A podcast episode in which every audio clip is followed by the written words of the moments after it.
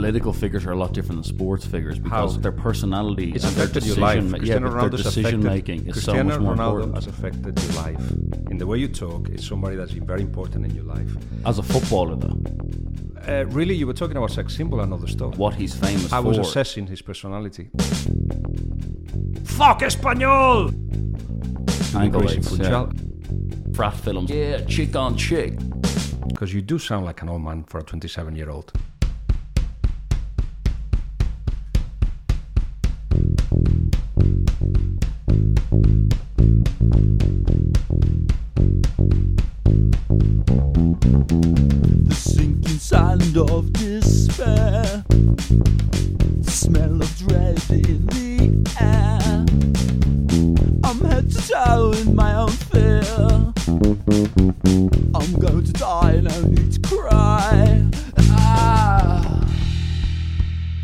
Episode 70 of the Michael Anthony Show today. We're very privileged to be joined by William Ballagay. That's not pronounced right, is it? No, it's No, not pronounced right. it's- Try, try again. William Ballagay, yeah. Guillem. Guillem Balague. No, I remember when I was a child, I used to view you as a figure of mild disdain because when Ronaldo was at United taking over the entire world, you were the representative of reality.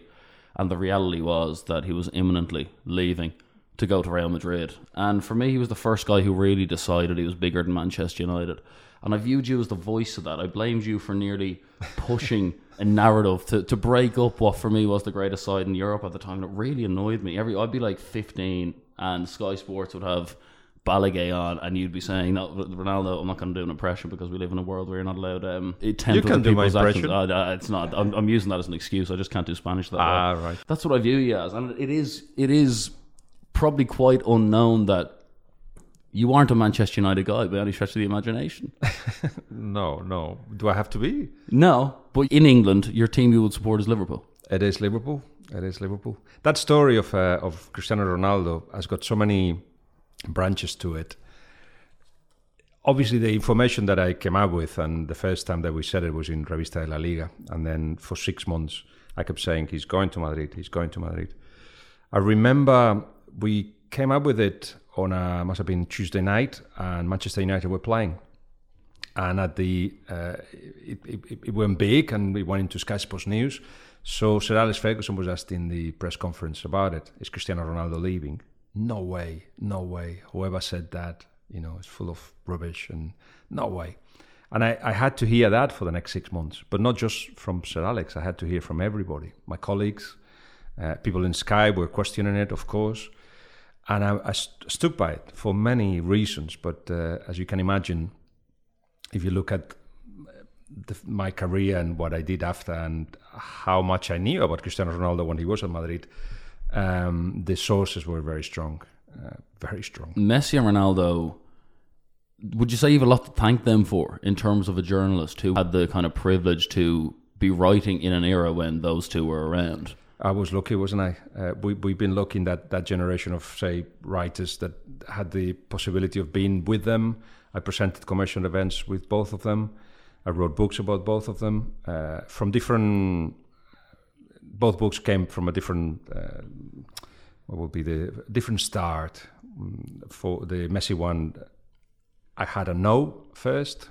No, we don't do books from his family. And then I found my way in, and, and eventually they said, look, uh, we're so happy with it, 600 pages, that you can call it authorized if you like. So I was, I was pleased about that. And with Cristiano, I had a very good relationship with him, very close, as I said. He helped me when uh, on his move to Madrid and while he was in Madrid. And then I wrote something in the Messi book that he didn't like, that Ronaldo didn't like. What did you write? I said, and my mistake is that perhaps this is more about Cristiano than not Messi, so I shouldn't have been in the Messi book. But I explained that when Cristiano goes into the changing room, he just is a warrior, he's a soldier. So uh, he dresses as such, and you know who is the the enemy, and the enemy he puts names. He call it. He call uh, used to call uh, Messi motherfucker, and I said that in the Messi book. Now, what's interesting is that the Messi book was published uh, say in January, right?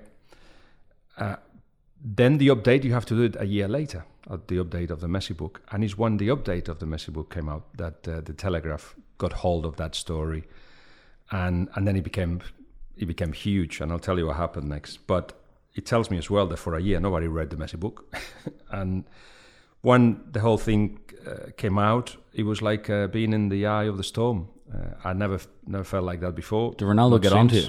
Did he call yeah, you? he, he, he threatened to take me to court, put it in his face, Facebook account. Does Ronaldo call you personally? Just just a message on Facebook. All from. Ronaldo?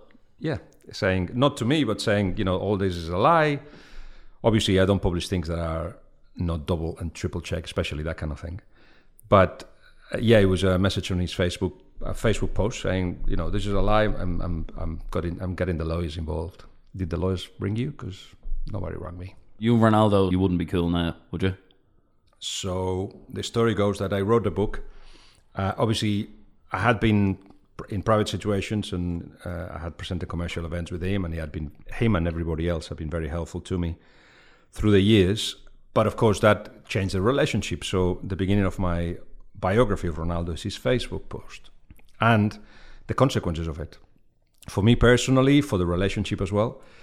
Anyway, the book came out, and I went to the presentation of his movie in uh, in Leicester Square, Yeah, yeah, yeah. uh, which is I think more a movie about Jorge Mendes than about Yeah, Cristiano. yeah, but yeah. Anyway, so I crossed paths with both both of them, and uh, I saw Cristiano. I said, "Hi, Chris," and he said, "Facadita, facadita," which means you be- you betrayed me. It means like knife in the back. And I said, "Why?" Uh, he didn't want to, you know, go any further.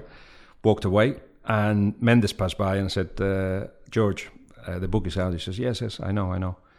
And it's a good book, I said, because it tells a story without, without, you know, you having a hand in it, but still tells a good story about Cristiano. He says, "I know. We need to talk." So I'll leave to the imagination of the uh, listeners if we spoke Mendes and I since then. But then uh, the, the Italian version wanted another update of the Cristiano Ronaldo book. Uh, so I went to his debut with Juventus and uh, I placed myself strategically in the mix zone to uh, see him coming in. And he was so happy, wasn't he? Because it was his debut with Juventus. They won against Chievo.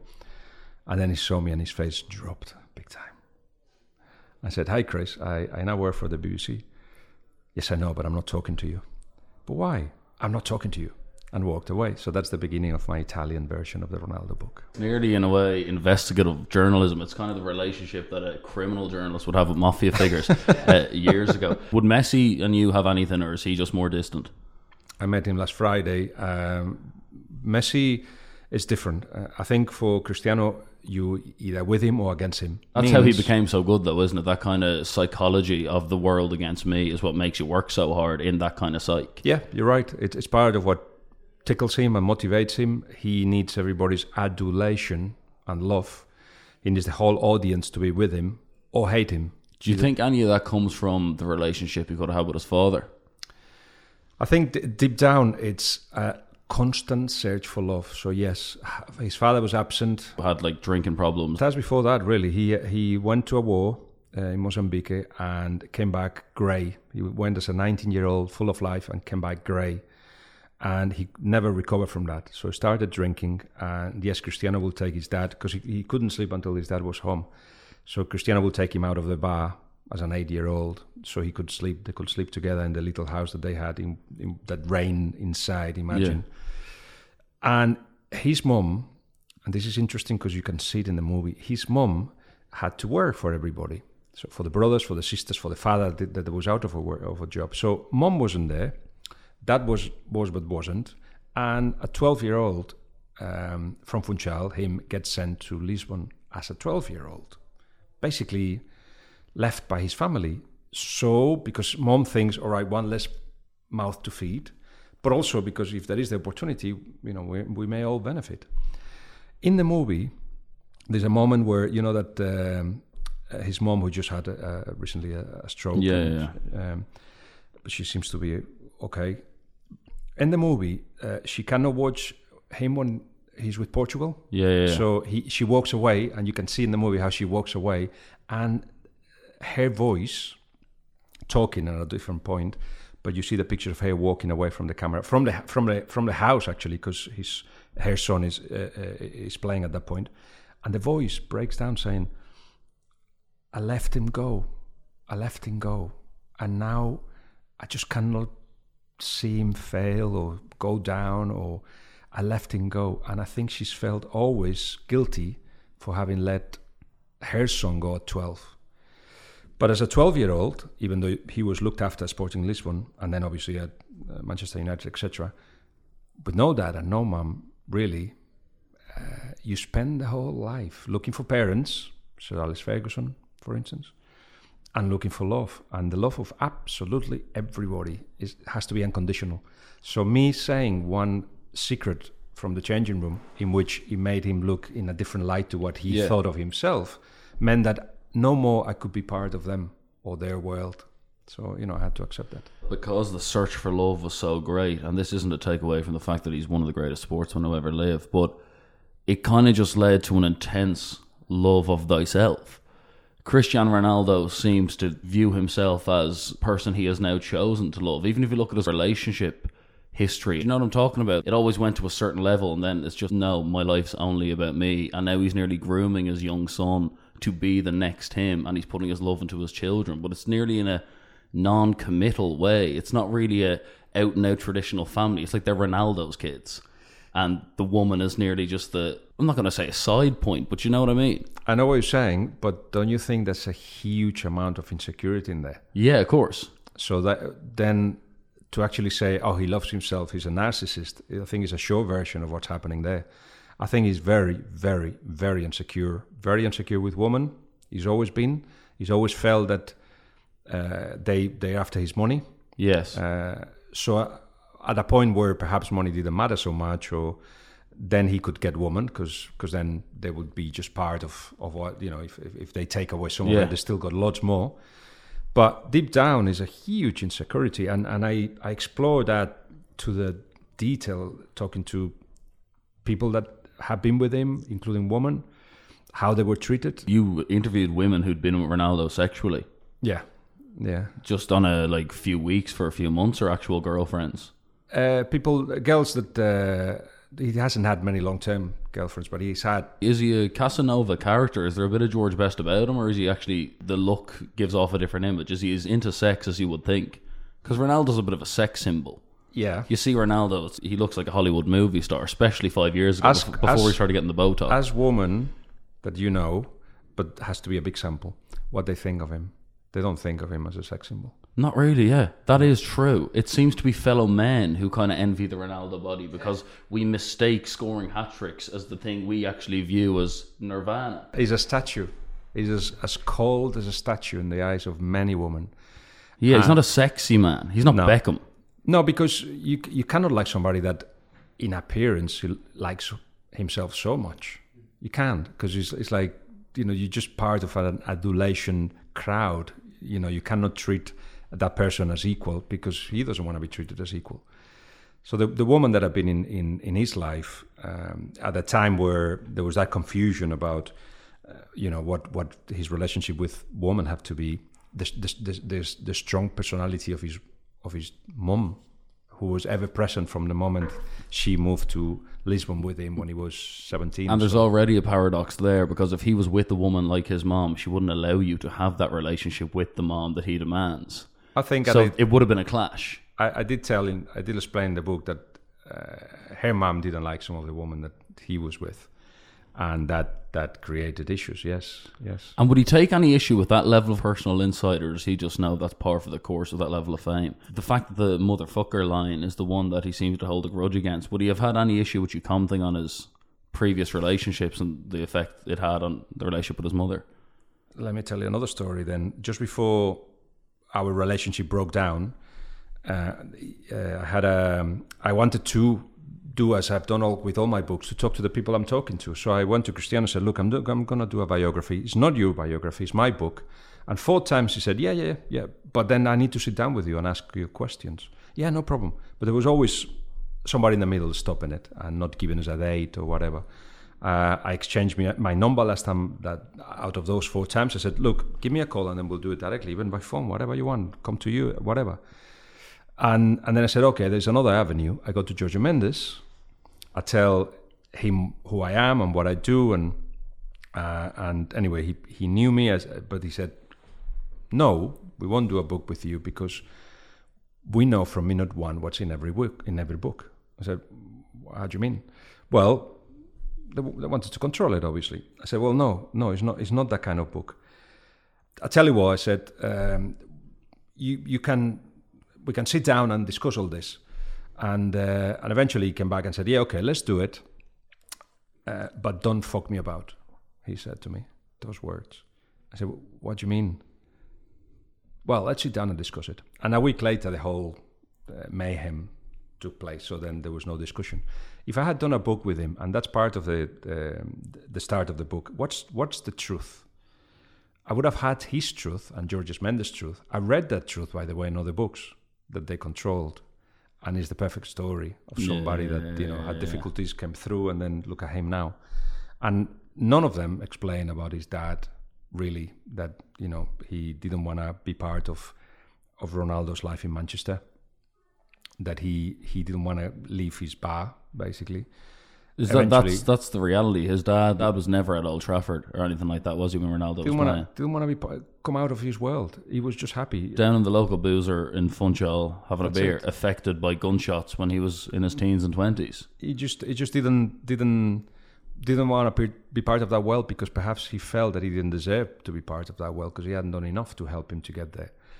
But uh, obviously, um, I, I think he eventually went to a clinic in in London uh, when he was really really bad, uh, and perhaps even passed away there. But in any case, the, the, the, there was all that, and uh, and I cannot explain all that if eventually it has to be read by Jorge Mendes and Cristiano Ronaldo.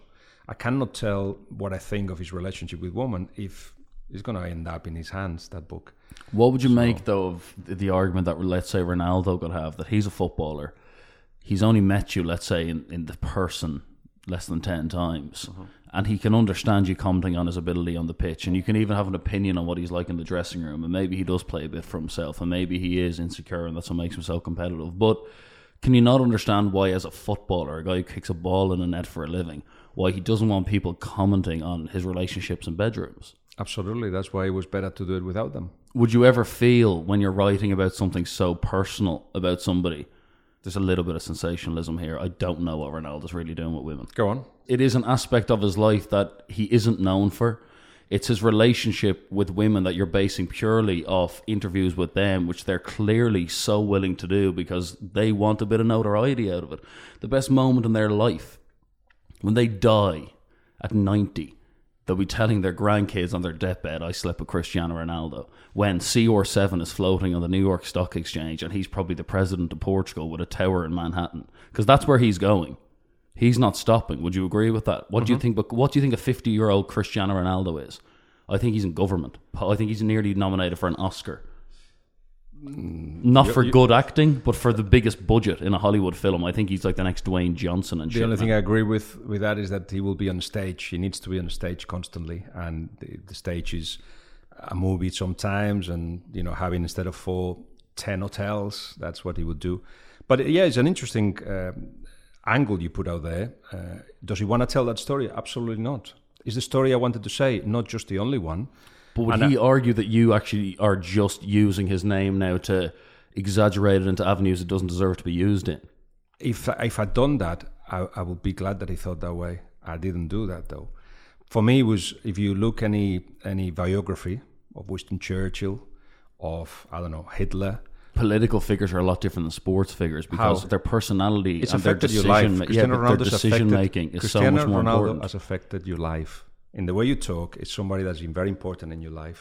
As a footballer, though, Uh, really, you were talking about sex symbol and other stuff. what he's famous I for. was assessing his personality.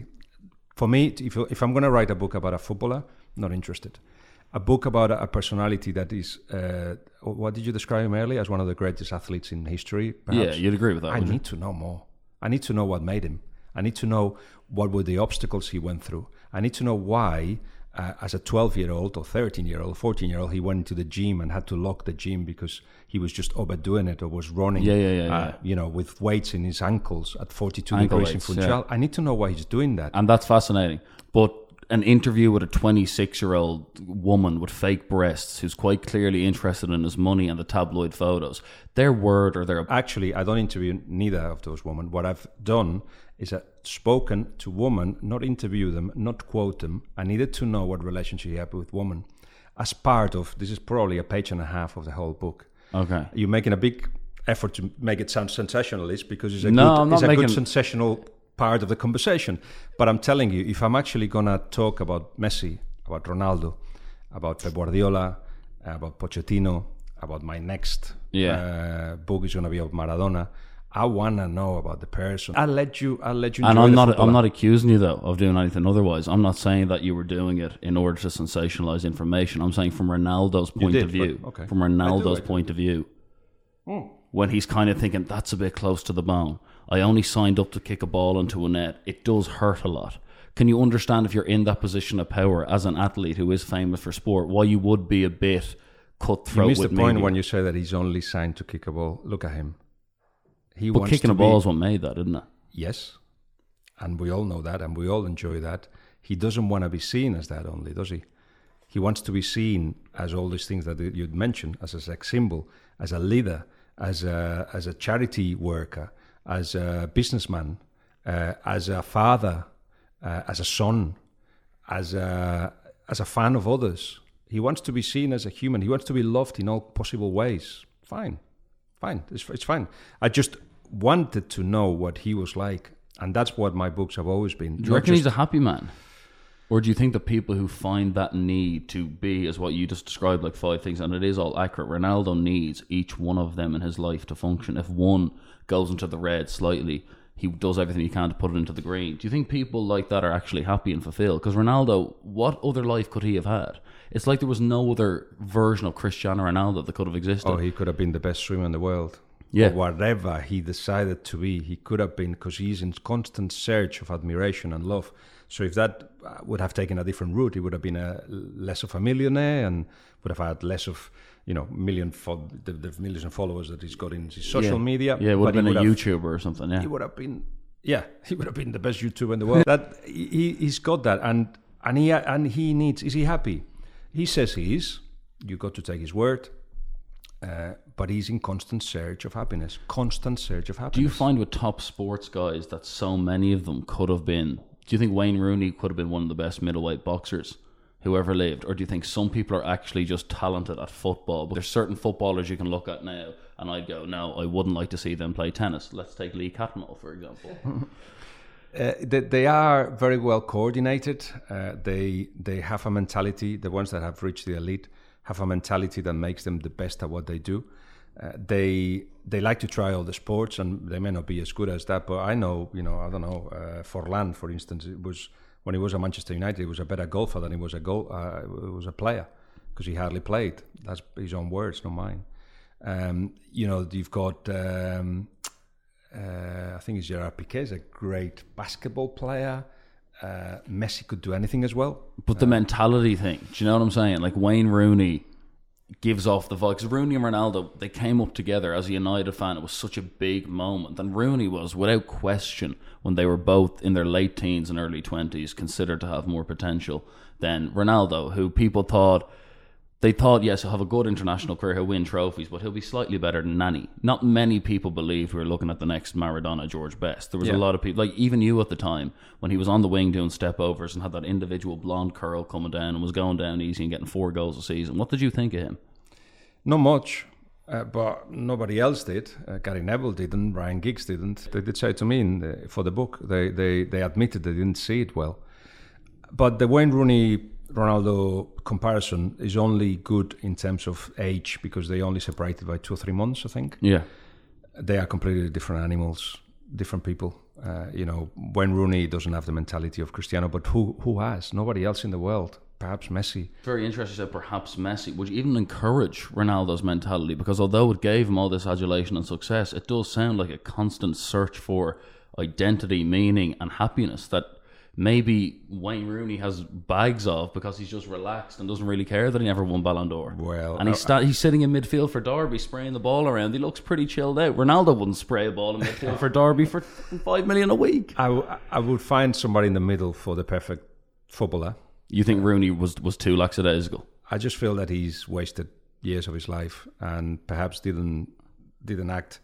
It's fascinating that you say that because we've had many guests on here, and I've I've raised the point that although I would recognise Rooney as one of the greats of our generation, because you cannot argue with stats or his influence in everyday games, but yeah, there's wasted potential there. That for me, it's very.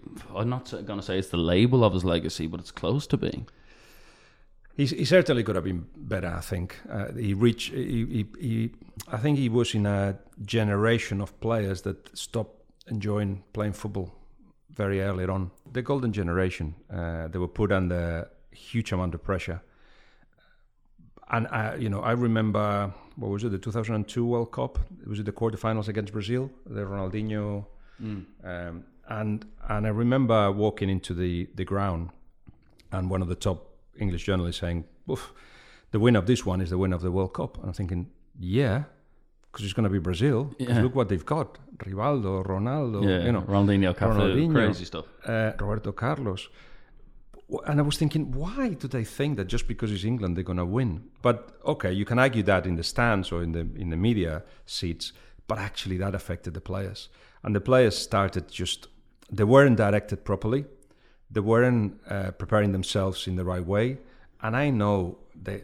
A lot of them, the most famous ones, hated to be part of that. So eventually, why would you try to excel at something you Do you think that's hate? an imperialistic mentality that has passed down through generations that England, even though they've reached one major final in their international history, assume that they're in the top four or five favourites every year going into it? And you, to guys on, say- but you guys on the continent, we're from Ireland, so we look at a tournament purely neutral. We pick si- five or six teams, they sell their jerseys, and suddenly you have a mate who's a Holland fan, you have a mate who's a Spain fan. We're just not playing, but we always kind of know, and obviously we had our own struggles with England in terms of oppression and in terms of their treatment of Irish people during the famine. So there's that little bit of hostility there naturally. But we never view them as in the race. We always just kind of know England and the quarterfinal legs, and it's Italy, Spain, Holland, Brazil, Argentina, and maybe an overachieving Portuguese side.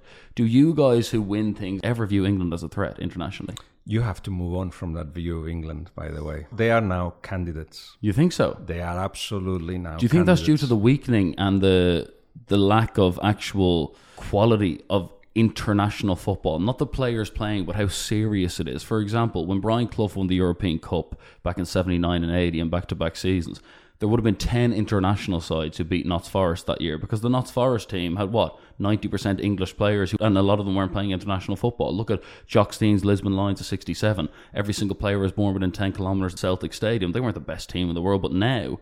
There's six teams in the Champions League that win the Euros. You think the players are less prepared now than they were before? No, but I'm saying the quality of club football and globalization led to it being more important than international football. International football used to be the be all and end all because it was the best players coming together and playing.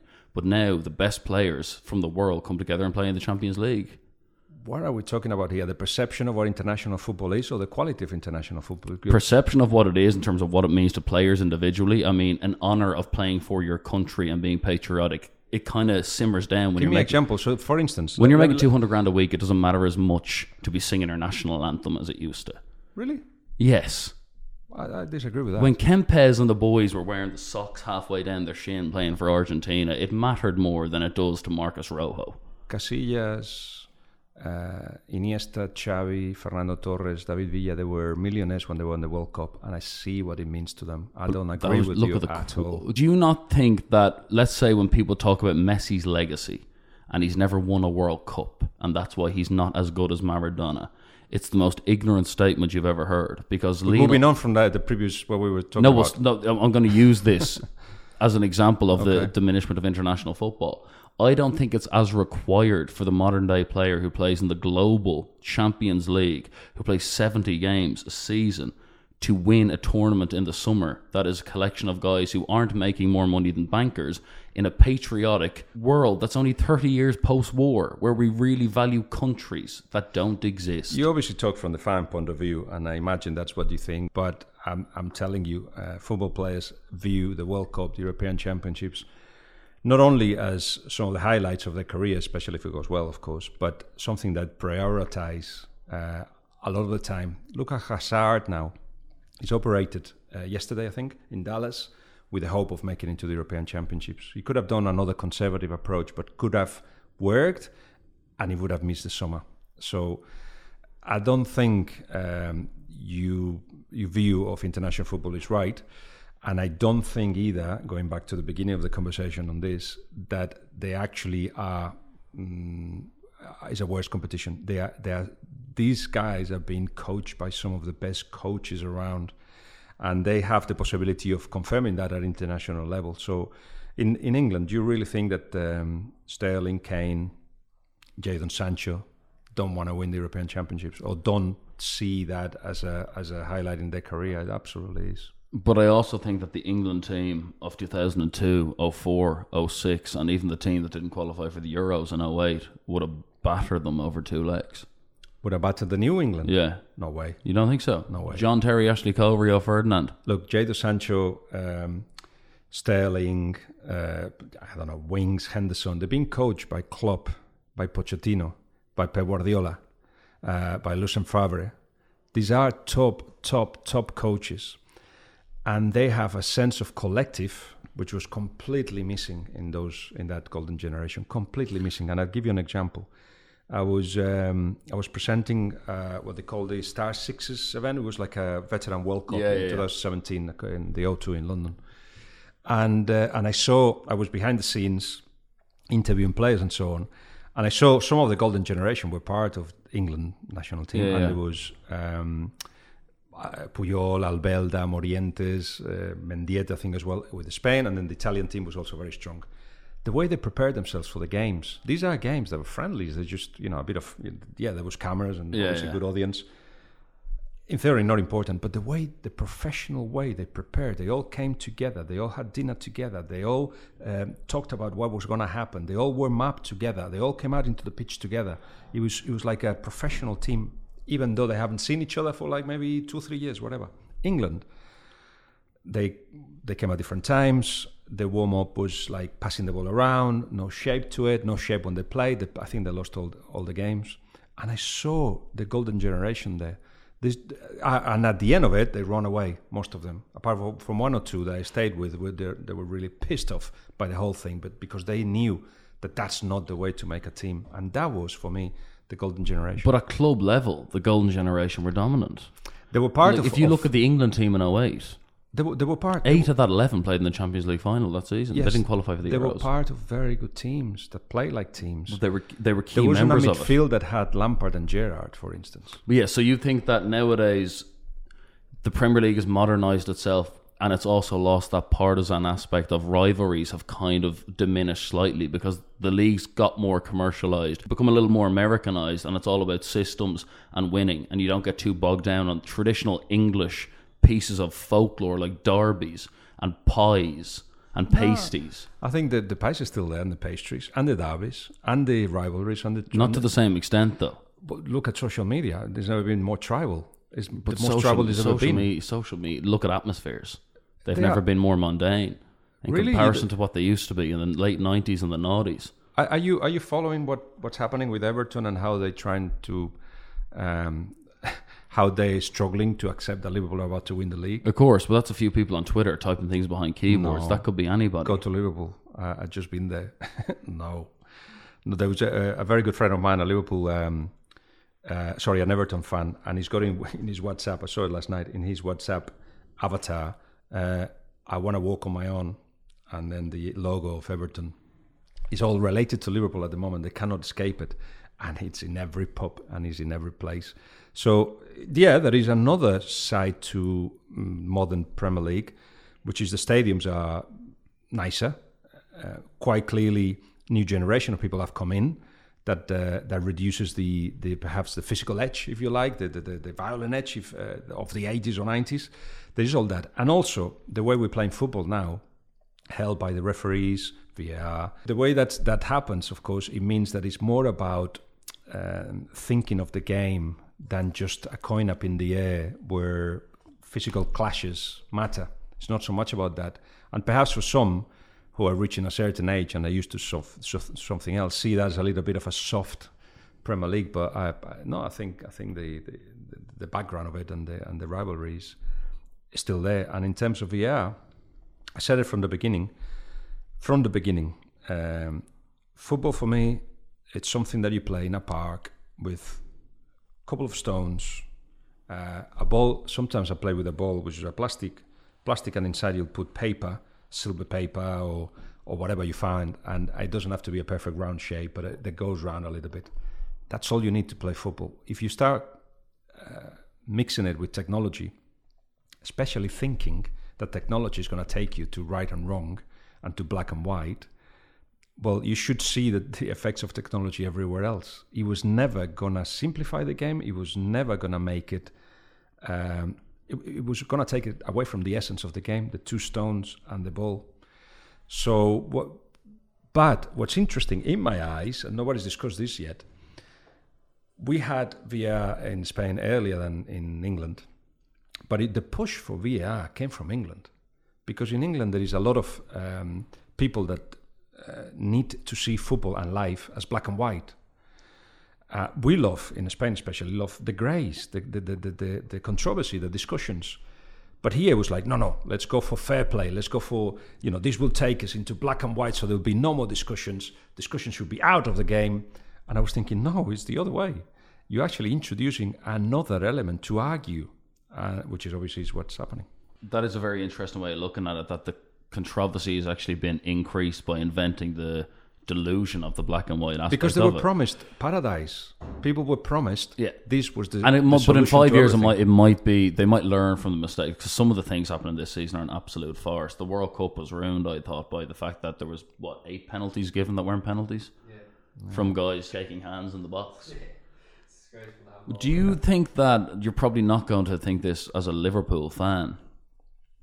Do you think the Premier League is weaker than it was in previous years? you will always have the impression that A League is strong when you have one or two extraordinary teams that are well above everybody else, instead of thinking, wow, these two teams are amazing. I take you back to 2008 to 2012, for instance, Barcelona Madrid. If Barcelona Madrid were of Pep Guardiola's Barcelona, Jose Mourinho's Madrid, were in the Premier League, they would have run with the title every single year. Just the years of uh, when Pep Guardiola arrived to Barcelona, when they won, Oh nine would have been tight it would have been. Which United. I don't think so. United, just just for a second, won the League Cup.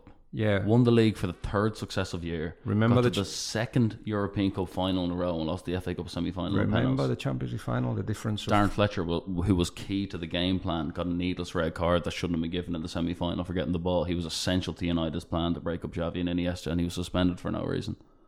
Darren Fletcher would have stopped Xavi. in- I don't think it would have stopped him. I think it would have made a difference to the game. I- I'm being serious there. I know it sounds crazy. No, I I- know. I'll I'm, tell using, you why- I'm using the name Darren Fletcher. I know it sounds funny, but I'm No, I'm no, no. I, I. I, I, I like him a lot, but the, the game plan wouldn't have mattered if Darren Fletcher was there. And that's, uh, I, I go into detail in the Pep Guardiola book because I spoke to Sir Alex and spoke to Pep. And Sir Alex admitted that they thought, like everybody else, I remember the, the, the news reports, the, the, the press reports on the time. It was like a given that Manchester United were going to win because of that dominance of the domestic. were, uh, were, were United even favourites? They were favourites on that year. Were they? absolutely. Yeah, in 09? Look back, yeah, oh, yeah, yeah, absolutely. Crazy because even as a fan, I was like pretty confident we were fucked. Clear favourites, not just favourites, clear favourites. I can't remember exactly, but I'm telling you, it was clear favourites. And also, That's crazy. uh, the, the, the fact that how they reacted to the defeat was partly like, what happened here? Because we were going to win this. And, and the game plan was because they felt they were favourites, it wasn't a game plan to stop any midfield. It was a game plan to attack. And they they they opened up themselves to something that they had done. Barcelona had done against Real Madrid. That that false nine with Messi adding to the midfield, and nobody could come close to Xavi and Messi and Iniesta. They couldn't because there was no really a game plan to stop Barcelona. It was more about let's do our thing. That changed in the, the second time they met. It didn't work either. But but we were a weaker side then. The second time we met in 2011, we weren't we weren't the same gravy then. whatever. But uh, Like Ferdinand had aged, uh, Ronaldo was gone. We just we weren't the same outfit. The 09 United team and the 11 United team aren't comparable. Uh, Cristiano was not gone, was he? You know, in 11. And he was 11, gone. yes, yes, yes, yes. So, uh, yeah, uh, at that point, uh, there was even the demands to when Rooney to actually drop very deep sometimes when they were attacking, but it didn't work either because they, they you know, it didn't work. But at that time, um, that was a super Barcelona that won absolutely everything in, in, in, in 12 months. They won everything Yeah. they played for. Uh, and Real Madrid couldn't come close to it. The Real Madrid that, that came stronger with Jose Mourinho, uh, which would have been 2011 12. 11 was his arrival, if I'm not mistaken. Yeah, 12's the time he had to get like, uh, what, 100 league points to actually beat Guardiola's Although side. tw- no, 2010, I think he came in. yeah, but he won it. He won it in 12, did he? Yeah, the first year he won the cup, I think, and the Yeah. uh, yeah, and then the second year he won the league. So that period, those teams were those two teams were so far ahead from anybody else. I'd say in Europe that if they had got to any league, they would have. The City Let's say Leicester winning the league. I'm talking about the modern Premier League. This is my take on it. I think that Sir Alex Ferguson was the Premier League. I think that he brought it in from a dinosaur hooliganism banned from Europe post Heysel land to Rupert Murdoch, Sky ownership, and modernising the English game to make it definitely the most commercial in Europe. I think when he left, it had a huge knock on effect of the overall standard. I think he was the bar, and I do not think that Leicester would have won a league, regardless of how much you believe in miracles, if Fergie was still around. I think that that's when the Premier League took a bit of a turn towards unpredictability. There's no doubt that City and Liverpool would be right up there in the Benitez, Mourinho, Wenger, Ferguson days. They might even win the league, but fuck me, they would not have these points. There is. Uh, there's always going to be the possibility for the big clubs to win leagues, and of course, while Ferguson was there, he had everything, a lot of things under control, a lot of things, and and obviously when when he had uh, he had the, the best bench in the in, in, in the world, perhaps, or the most expensive bench in the Premier League for sure. Those things helped, and that was helped by the fact that Manchester United commercially were being a success. But everything that goes up goes down. And by the way, Ferguson left at the right time for him, didn't he? At the time that you won the league, yes, but he wasn't a great Manchester United. And you can see the consequences in the following years. You think that's Ferguson's fault? It was partly his fault of uh, of not building a team that actually But could 11, stay 11 on for points more to years. seventh. 11 points to seventh. Yeah, You'd surely agree that the Moyes selection was much more problematic than like it's not Fergie's fault. If someone had come in who was a top manager, they would have competed. I'm not blaming him for 11 points. In, well, well, they seventh now. No, but Fergie won the league in his last season by 11 points. The next Oh. season, Moyes came seventh. That's a. I, I don't care what state you leave a squad in. That's a ridiculous difference. I, I do think that uh, Ferguson didn't leave the strongest squad and uh, didn't prepare the team and the club for uh, for a mm, transition. It was his choice to actually get that David Moyes. He uh, he flirted with flirted with Pep Guardiola, met Pep Guardiola in New York. Um, Jose Mourinho thought he, he had the, the job, and David Moyes told me that uh, just before uh, Merseyside derby, he went for dinner. He was invited for dinner at uh, Ferguson's house with his wife, both wives, and they just had a chat, normal chat. And at the end of the dinner, um, David Moyes says, "So you know, have you been thinking about the future and all that?" And he says, "Yeah, I've, I've got my man." Uh, he says, "Who is that be? It's going to be you." So before a Merseyside derby, David Moyes knew that he was going to be the, the new manager of, of Manchester United. Now, I always thought, given the possibility of replacing you, who've been a success and a legend at the club, who'd you go for? Pep Guardiola, Jose Mourinho, or David Moyes?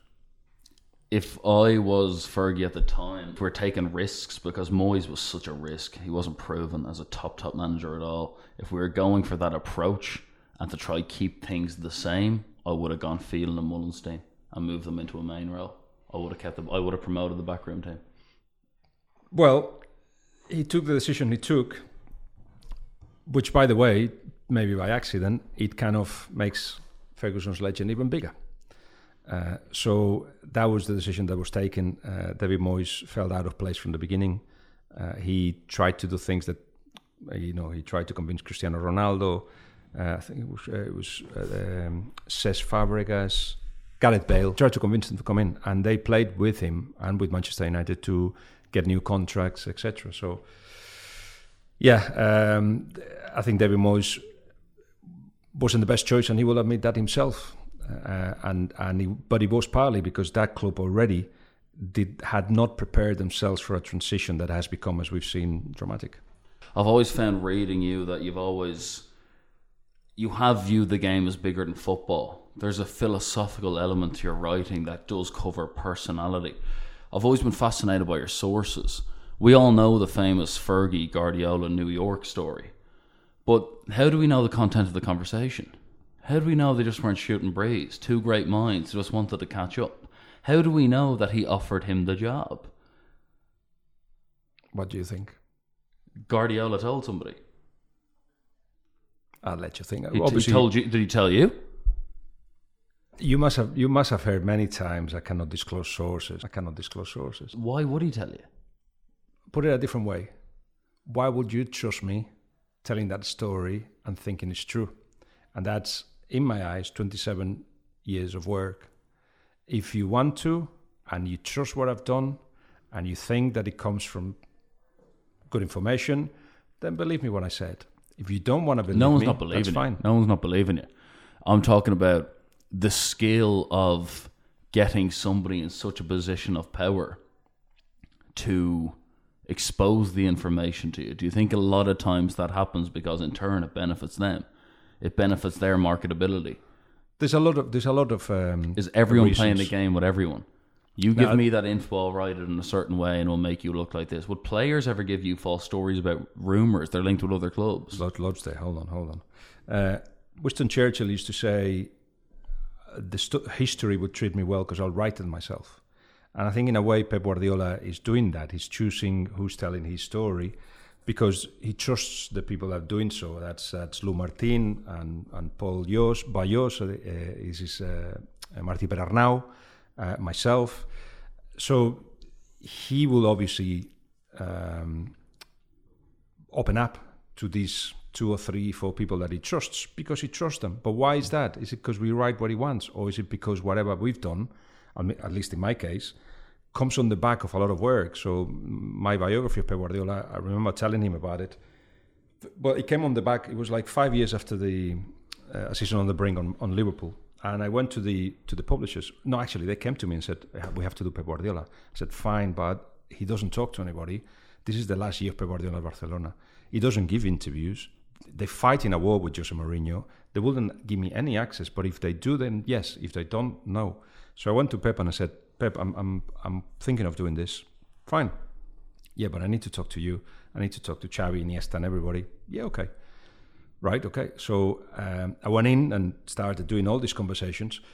Then you have to go to people around him, families, and whatever. Um, once they open the door, one door, then everything is it's easier. But then it gets to the point of writing, and there was one. There's a chapter in which I'm, I kind of work on his, as we were talking earlier about Cristiano Ronaldo, was his psychology, trying to get into his mind. I don't know his mind. I'm trying to work on the conversations I had with his sports psychologists, with his family, with himself, and putting it all together. So I said, uh, Pep, can you read this bit? Because I'm, I'm not sure if I'm getting it right. And he said, No, uh, let me know when the book is out and I'll go and buy it in, in the bookstore. Now, that freedom is fantastic, uh, but it's got a lot of responsibility as well. So, why is he telling me stories and why is he allowing me to do it? Because I think he respects my work. Um, and and that is something that uh, comes on the back of again 28 years at, at work and disclosing for professional reasons 30% of what i know Would we not have had the ability to get Pep if we wanted it? Do we delude ourselves that we're bigger than we are? two questions there one i think pep guardiola would have accepted going to manchester united under the right conditions but he felt obliged to a club that actually put the, the red carpet to him and prepared him for his arrival. Kevin De Bruyne arrived a year earlier than Pep Guardiola. Who do you think signed Kevin De Bruyne? It was Txiki Begiristain, uh, spoke to Pep already, uh, and they made a transfer because he fitted on what was happening. So when a club does that for you, but another club, say Manchester United, flirts with you, and at the time of giving or the possibility of giving you the job doesn't even think about it. Did we ever get serious? It was just Fergie dinner. It was it, they- they had dinner, and uh, and at that time he already Pep already had agreed to go to Bayern Munich, so it was late anyway. In fact, So he, he he says, "I'm tired. I need to rest." In May, in August, he meets Bayern Munich for the first time, Yeah. and everything gets signed in December. In that trip, um, that's where uh, what was it? Uh, there were he was Pep Guardiola was meeting in a restaurant, uh, Hoeness, the like the president of uh, or was the president of Bayern Munich, and Alex Ferguson comes in, and Hoeness was waiting for Pep to just you know go through things, and Ferguson comes in, and uh, and he was like, "Wow, what are you doing here?" Sir Alex says, and Hoeness goes, um, "Sausages, sausages. You know I uh, sell sausages." Because what was Hoeness doing in New York? This was in New York, by the way. Sorry. I said, sausages. Um, uh, meetings about sausages, and uh, he didn't know what to say. So eventually, uh, Hoeness sent a message to Pep. Says, "Not, not here. Let's meet somewhere else." What? So That happened. that that could have been perhaps a, a little no, but at that point, as I said, everything was very advanced with Bayern Munich.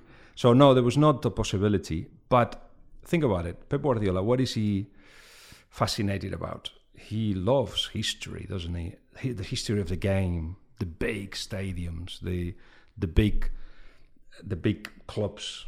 And Manchester United would have fitted the uh, perfectly the bill. Instead, what he got was a was a young project in a way, and and and one that gave him absolutely everything. A plastic project as well to an extent, though. Like Man City, and they're they're getting punished for it now, and there will be further financial implications in the next ten years about the kind of legality of what they've been doing. What a football mind Pep Guardiola was. Where do you have his legacy? Because he did always operate in circumstances where it was it was beneficial to him financially in the leagues he was in. Is plastic money because it comes from the Middle East? Or- no, okay. absolutely not. It's because it's so- new. It's not built off football legacy. So when There's been times where when there's been- Manchester United had more money than any other club.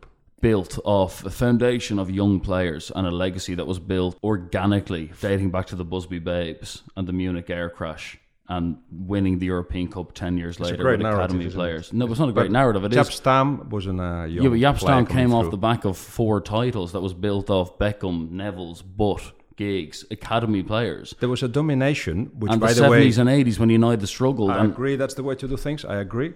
But there is no you can't you can't put you can't put United in the same breath as City in terms of financial. No, no, no. I'm not saying that. But if you follow my lead here, uh, you were talking about a team, a club that was dominating commercially because of the word they put commercially, the, the money that came in as well, and they were ahead of everybody else. To make it more fair, would have been shouldn't Manchester United have distributed the ri- the richness around to make it like a proper competition that you uh, kind of No, so you, get- you get rewarded for previous actions as a football club. I know they're businesses, but at some stage we have to reward clubs as football clubs, and they made decisions in their legacy that puts them in the position they're in now. So although the Lakers still have the same salary pay cap as the Sacramento Kings, they will always remain bigger because they have put enough in historically to put themselves in that position of superiority. And you say it's Middle East to try kind of suggest there's a racial undertone to it. There's not a racial undertone. First of all, there is huge levels of misogyny sexism and homophobia in the Middle East that does go completely unspoken about. If you talk about Anthony Joshua's most recent fight, where he's saluting the guy up on the stand who has such a dubious past and background, Saudi Arabia is sports washing. Sports washing themselves to try and make themselves more acceptable to the Western world and the World Cup and See Qatar. this- yes, okay. Um, let, let, let's let's go back to this idea that if you put a lot of money in, you plastic money, especially if it's Manchester City and you're a Manchester United fan. Uh, when Blackburn or any other club run by a millionaire puts mo- his own money there, that wasn't called plastic money. It was how things went. People were in '95 when Blackburn won. Pe- people were saying, "Okay, that's a bit much." Jack Uh, that's a Walker's bit much. millions. It's not they were- plastic money and completely Ill- illegitimizes what you win. It wasn't like that at all. I think He couldn't do it long term, could he? He couldn't do it long Let me finish because this is this is uh, delicate. So at that time there wasn't that undertone of because it's foreign money. What are we doing here? And I think there is that undertone. But PSG and City have changed the rules. Absolutely. There's nobody arguing about. Well, obviously PSG and City will argue against that, but they've changed the rules. Before that, there were rules in which the rich clubs still benefited ahead of the others because they had more money, and they pushed the boundaries within the rules. Sometimes not so much, but you know, there's a margin of movement that everybody accepted. What City and PSG is like they put they, they are well away from the borders, and that's why there is so many clubs upset because they cannot follow the, their their lead. Um, Real Madrid are, are going to have to buy or are buying Brazilians at 17, just hoping to be the next Neymar because they won't be able to buy a Neymar every year as they, they always plan to do. Barcelona have had to renew the contracts of the players there and, and is an aging squad because they know that if they get rid of those, they won't be able to get the best players, or at least the most expensive ones, because they go end up in PSG or other places. They've changed the rules completely, and that for me, that's the that's the worrying thing. Obviously, City is, is battling their corner, and they say that in three months' time everything will be abandoned and the appeal will succeed. Whatever. These are the politics of the story. The philosophy behind it is they move the boundaries to a new place. I completely agree with that. You get what I mean by plastic, though. Yes, City won the league in '68, and Mike Summerbee and those boys. They had a big Colin Bell. They had a big club, but they didn't organically put themselves in a position of being year to year title contenders.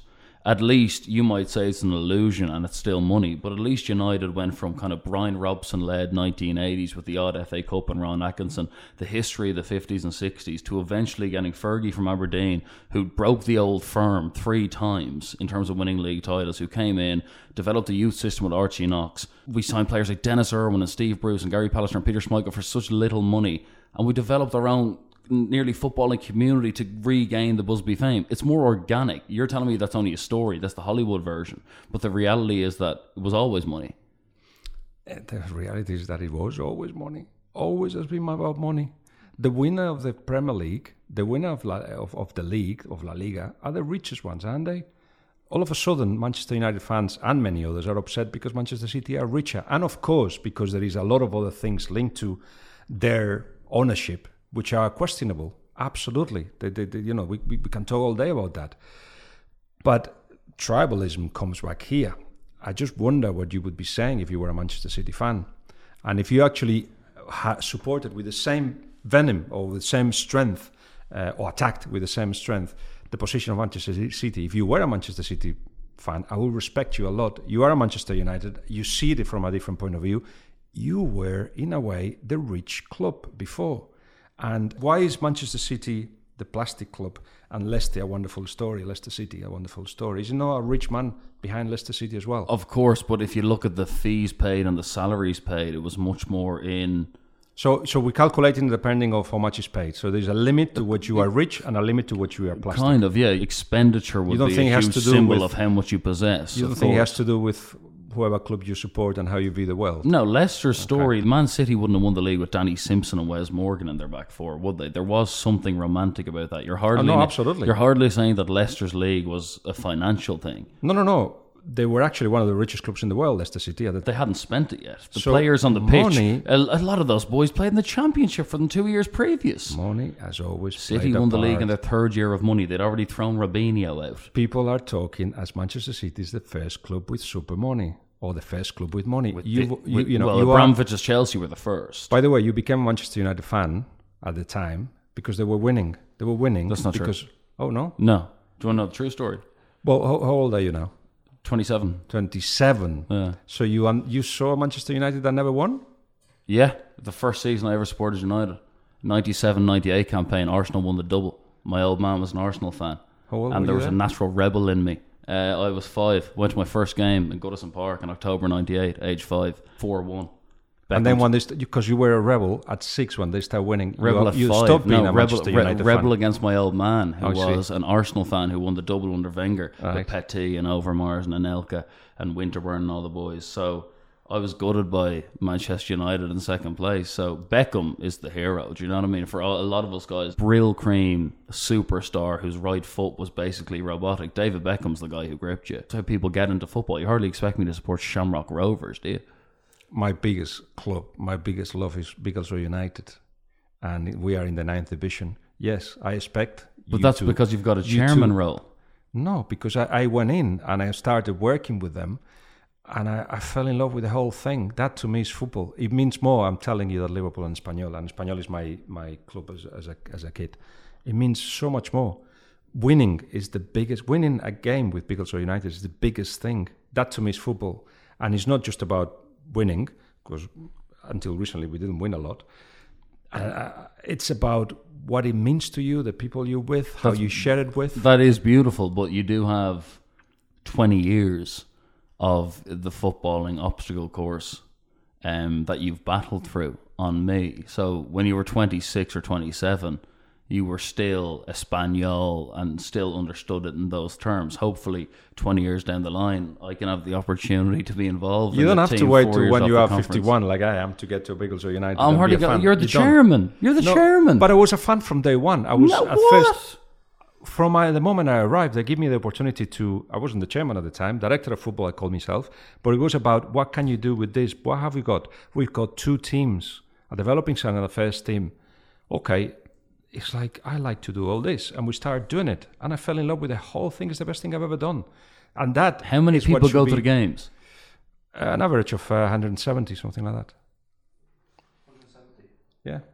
And you don't have any big ambitions to make this team a conference team, or what's the story? No, the, the, the, the ambition is to make it the biggest we can be, um, developing players. That's the dream. And now we have an academy. Like imagine Southampton giving you 500 grand for a young academy guy one day. That would be unbelievable. They're not the under club. contract. They, they can go. In fact, we'll push them to go if they're that good. Uh, and and we've had now players that have been taken by teams three or four divisions above, and and that's our biggest success. For me, the happiest day is when a guy from the academy, and we got uh, one, two in the first team now, reached the first team and debut. Fantastic. Now we've got the opportunity. We're in the third final since I've been at the club, um, the Northwest Charity Cup. We are fighting for relegation. We are third, two points from second. Oh, it's the best thing. And it's beautiful to hear you say that, and you do seem like a football lover, a guy who loves the art of ball goes and goal. But do you not fear, a bit like myself, that commercialism is taking our game from us?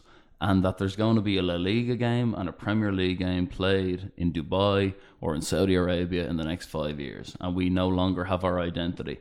And the fans, the working class people who made this game what it is, and made it the thing that the corporates eventually took over because they realized the popularity are going to be completely pushed out and suddenly we will live in footballing Disney World. You sound like an old man. You sound like you're falling out I'm of falling out of love with the game. No, I'm And not. I'm I'm telling you, go and find the football that you want, and it could well be. What did you say, Sharko Roberts? Sh- Shamrock Rovers. Sharko yeah. Roberts. Go and find it there because maybe that's what it is. The football that you love. We love the artist too, don't we? We love I can't tell. We love the we've, we've got Dave Parkinson is a bullet. He's an artist. You know, No, we had we had quality, we had Kike though. de Lucas play for us. You know, the former Chelsea player. Enrique, Enrique, a Spanish guy who was with us for three months. He's an artist. An artist. He does things that others can't. Al- I- I- Ali, Ali, Ali Vamura, he actually uh, scored a hat trick at the weekend. Fantastic. 21 year old. Pure art. Can you understand what I'm talking about, though, Mr. Term, you're, you're telling me, and I appreciate you as a footballing therapist to an extent.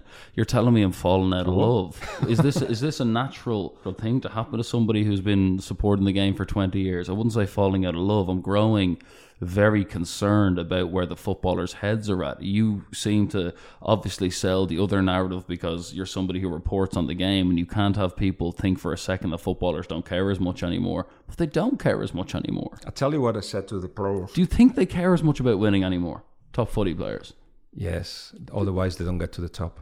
They need to feel heard when they're losing, otherwise they don't get to the top. But I also tell you, and, and you're right there, I know a lot of players that get to even 27, 28, 30, and they don't like the game. They're doing it because it's a job. Fair enough, you cannot have everybody loving the, the, the, the game, but I tell you what I said to the players, because of United players, just before the semi final of the Cup on Tuesday. I said, Look, guys, I the week before I went to see Espanyol against Wolves in Wolverhampton. This was the trip. I was in Madrid. I flew to Manchester. I got a hired car that took me to Wolverhampton. I arrived to the game one hour before the game. The next day, I had to get a six o'clock in the morning flight because I had to interview Messi. But I came to the game and they were abysmal. They did not care. It wasn't just the 4 0. After the second goal, they put the heads down. Nobody was working for each other. There was no interest in the game. So I'm not going to watch Espanyol ever again. Now, guys, I'm going to tell you what the game, what my trip was last Tuesday when I was talking to them. I I left home at 12 o'clock. I flew to Luton. Somebody was picking me up, so and he couldn't. So then I got a bus to Stevenage, then a train to Biggleswade. Then Tracy, the secretary, picked me up. took me to the ground. I was there one hour earlier, and you know why I came? Because you're gonna give me a performance. Because I know that you're actually gonna play for me and for the fans, and because you really care. And uh, anyway, we it was a difficult game. One two nil up, ended up two two, three two at the end, and then I walked into the changing room, and uh, Bishop. Uh, one of the midfielders went like "fuck Espanyol," and he's absolutely right. It matters more. It does matter more. Go and find it. What about the social issues behind the game? Because you, obviously are fascinated by the philosophy and psychology of players who played. What's the story with the gay thing? With he? Gays. Why is there no gay players in football? What's going on? How many of them are gay? Is there players who are currently in the closet who aren't out of the closet? yet? Imagine you are gay, and imagine you are a footballer, and you imagine you play for I don't know West Ham. So let's not go for the most famous, which in a way would be easier if they came out.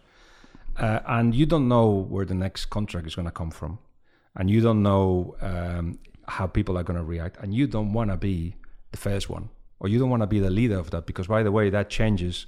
That is a, a decision that changes your path. You're not just a West Ham player anymore. You are the guy that's gay has come out. It doesn't matter though. I know he doesn't. How haven't we got to the stage in a game as modernised as football where we realise what, what difference does it make where you know, stick your penis? But no, it doesn't. But all right, you are the player. Go and say that you're gay. Because you know your life is going to change. Maybe there are people that lead, those leaders that, you know, captains in the teams, when they were kids, they were the ones bringing the ball and organizing the team and picking the players. Those guys, maybe one of those is gay. Maybe one of those is captain. Maybe maybe one day he'll come out. Do you reckon there's gay the guys in changing rooms that the players know they're gay? Like Yes, the course. that they just haven't gone to the media. Of course, of yeah, course. like what two teams per league at least. Of course. I hope. I hope. I hope it happens at some point, but it's it's not easy, and and it's becoming easier. It's becoming easier, but it's still not easy. There are a lot of. Uh, I just wrote in in a sport in the Spanish newspaper I write columns for about managers when they leave the jobs, and here the uh, the the LMA uh, look after them, but they go through in, into a, such a dark place they they I know that some of them don't leave home for two months only to get milk and, and bread. They are they feel invisible, they feel embarrassed, ashamed. They go through all that because they know forty percent of those that lose their job, managers that lose their job, they won't get another job in football.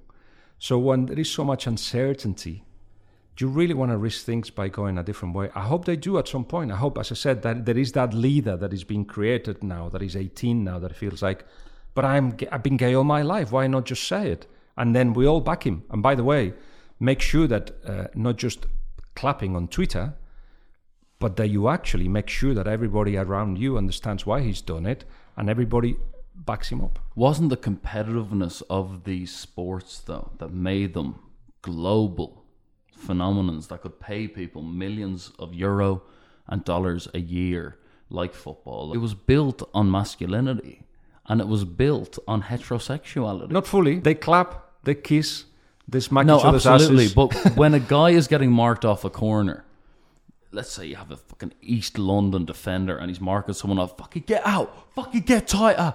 And he's thinking about his wife up there in the stand with the two little kids. His parents might be there and he's the man of the house. He's the man of the house and he's the hard man. We're going back to Bobby Moore and he's playing ball. If you're getting marked by a gay man, and I'm not saying this is correct, I'm saying the viewpoint, there's a certain level of masculinity that leaves the sport. If we have guys who are attracted to that, which was always part of life, it was the lying that made us function like that. It has to happen because that's reality. But men have always ran away from the concept of the fact that people are homosexual. You are describing the view of that particular game from the stands. yeah. Do you really think I don't think that that. a footballer cares that the one that's marking him and pushing him and being close on him is gay or not? They don't even think of that. That. So they are But ready. The, people players are ready. The people who the make- audience, yes, the, audience exactly. is not But the ready. audience are the people who make the game. Fans make everything. The Beatles are just dudes playing a guitar. Well, let's, let's keep. let's keep telling the players that they, they they'll be fine if they come out. Let's just keep saying that.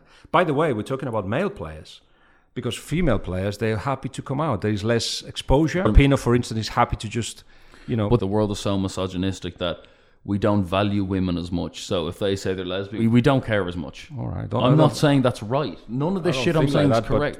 You don't think that the world, as people, we treat man on man homosexuality. It seems like more of a, and this is completely wrong. Taboo, saying yes, yes, yes, yes, It's yes. more wrong than lesbianism because lesbians have been glorified in like male porn, American films or frat films. Yeah, chick on chick. It's never dude on dude. Dude on dude's wrong according to the popular opinion.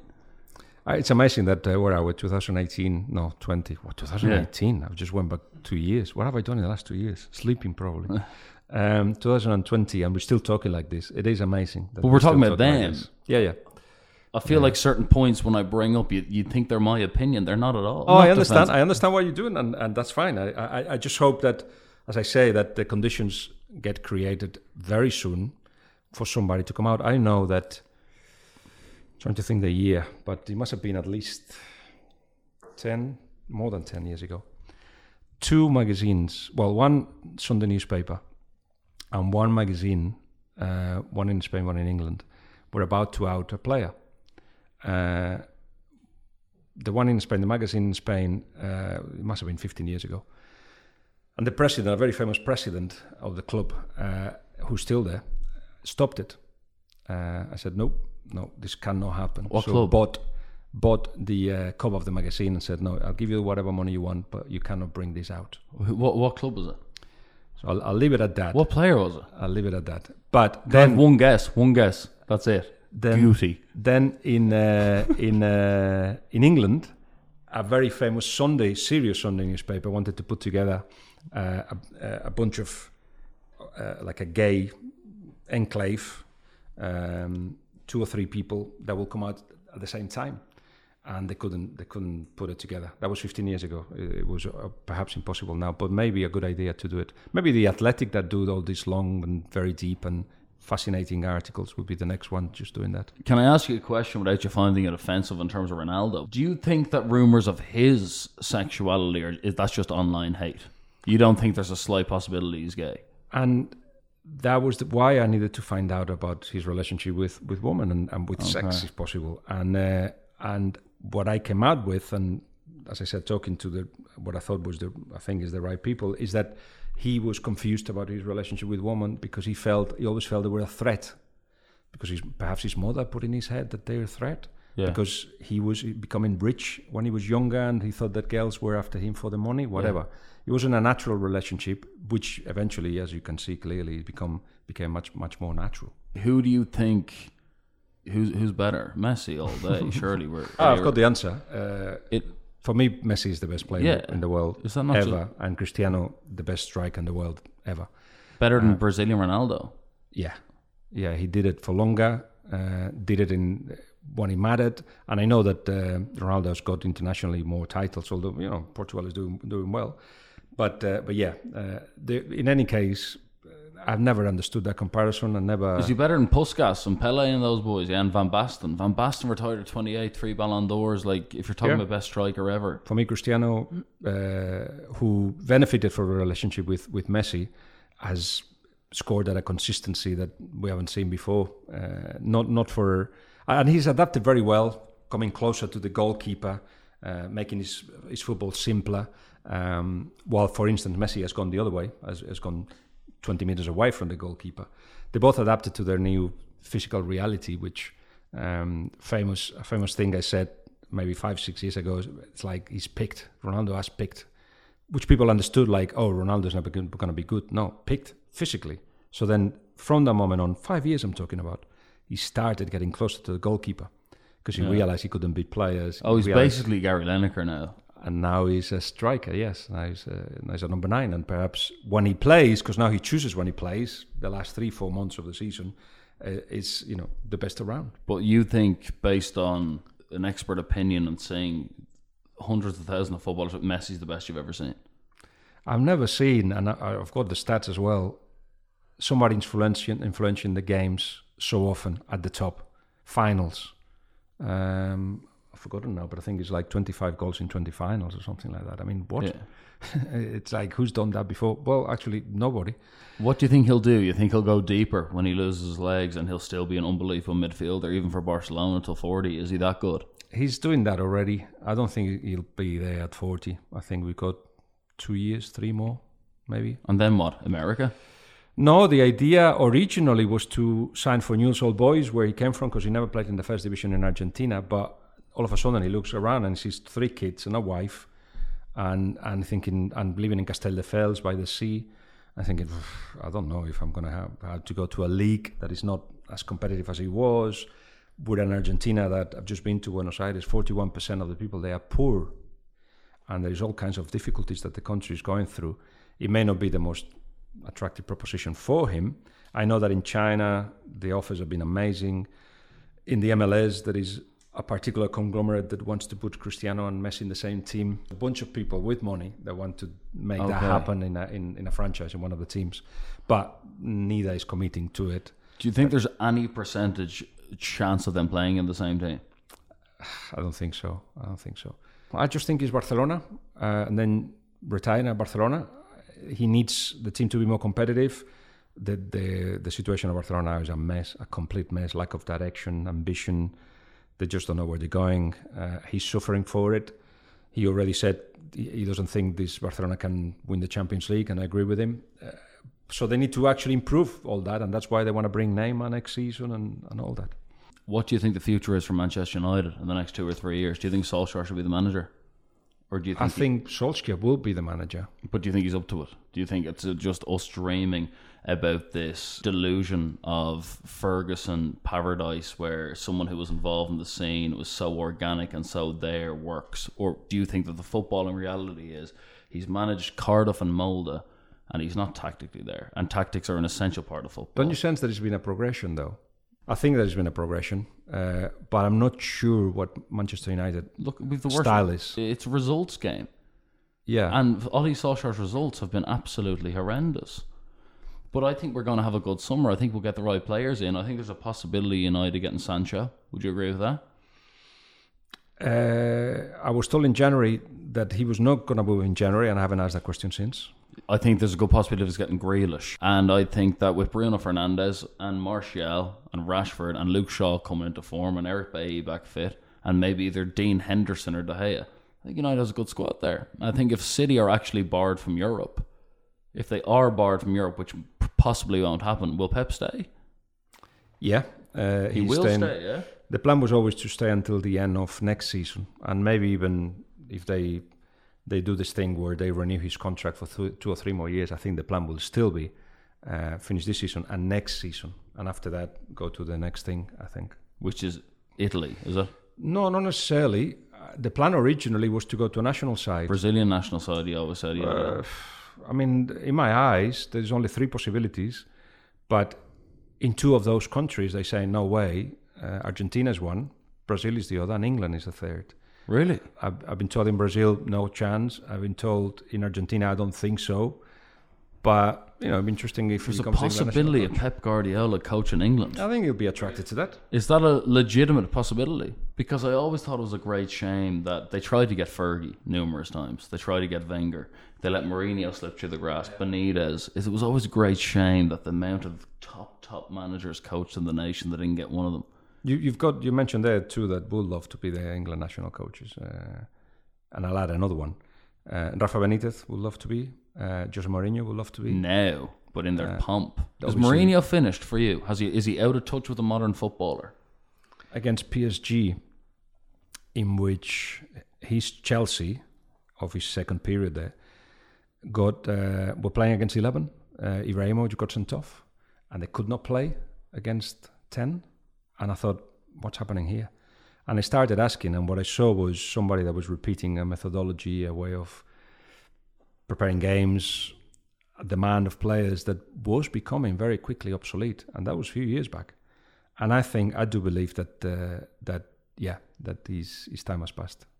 Really? Hmm. Do you think that is tactically, or is it due to the fact he just can't connect emotionally with a modern footballer like he could back in the There's, day? there's a mixture of things, but uh, let's go back to this summer. He uh, he felt hurt by what happened at Manchester United, partly, and he thought, okay, I'm gonna look into the mirror. And this is not an easy thing to do. I mean, I don't know when the last time you did it. I, I can't remember when I did it last time. But he went through that and he started talking to people that had been with him. Uh, others that he had been with him, he couldn't talk to them because they don't talk anymore. people that were very very close to him, and that's obviously a bad He falls sign. out with people a lot, doesn't he? it's it's his, the, the way he deals with things. Um, it's it's no half terms, and and it's all very conflict is something he encourages. So he started doing that and changed his coaching staff.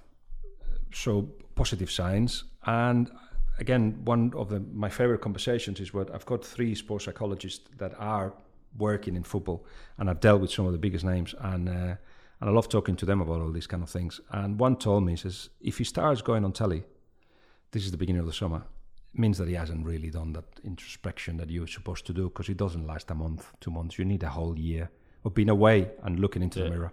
And then he went to Russia Today, he went to Sky Sports, and he started telling his story of what had happened. Because, like Churchill, said, you know, if you write your story, you everybody will treat you well. And I'm thinking, okay, he hasn't done that. And then he starts with a smile, coming to Spurs. What a decision, wrong decision. Not so much of getting rid of Pochettino, it was the time, but not to replace him for another Pochettino.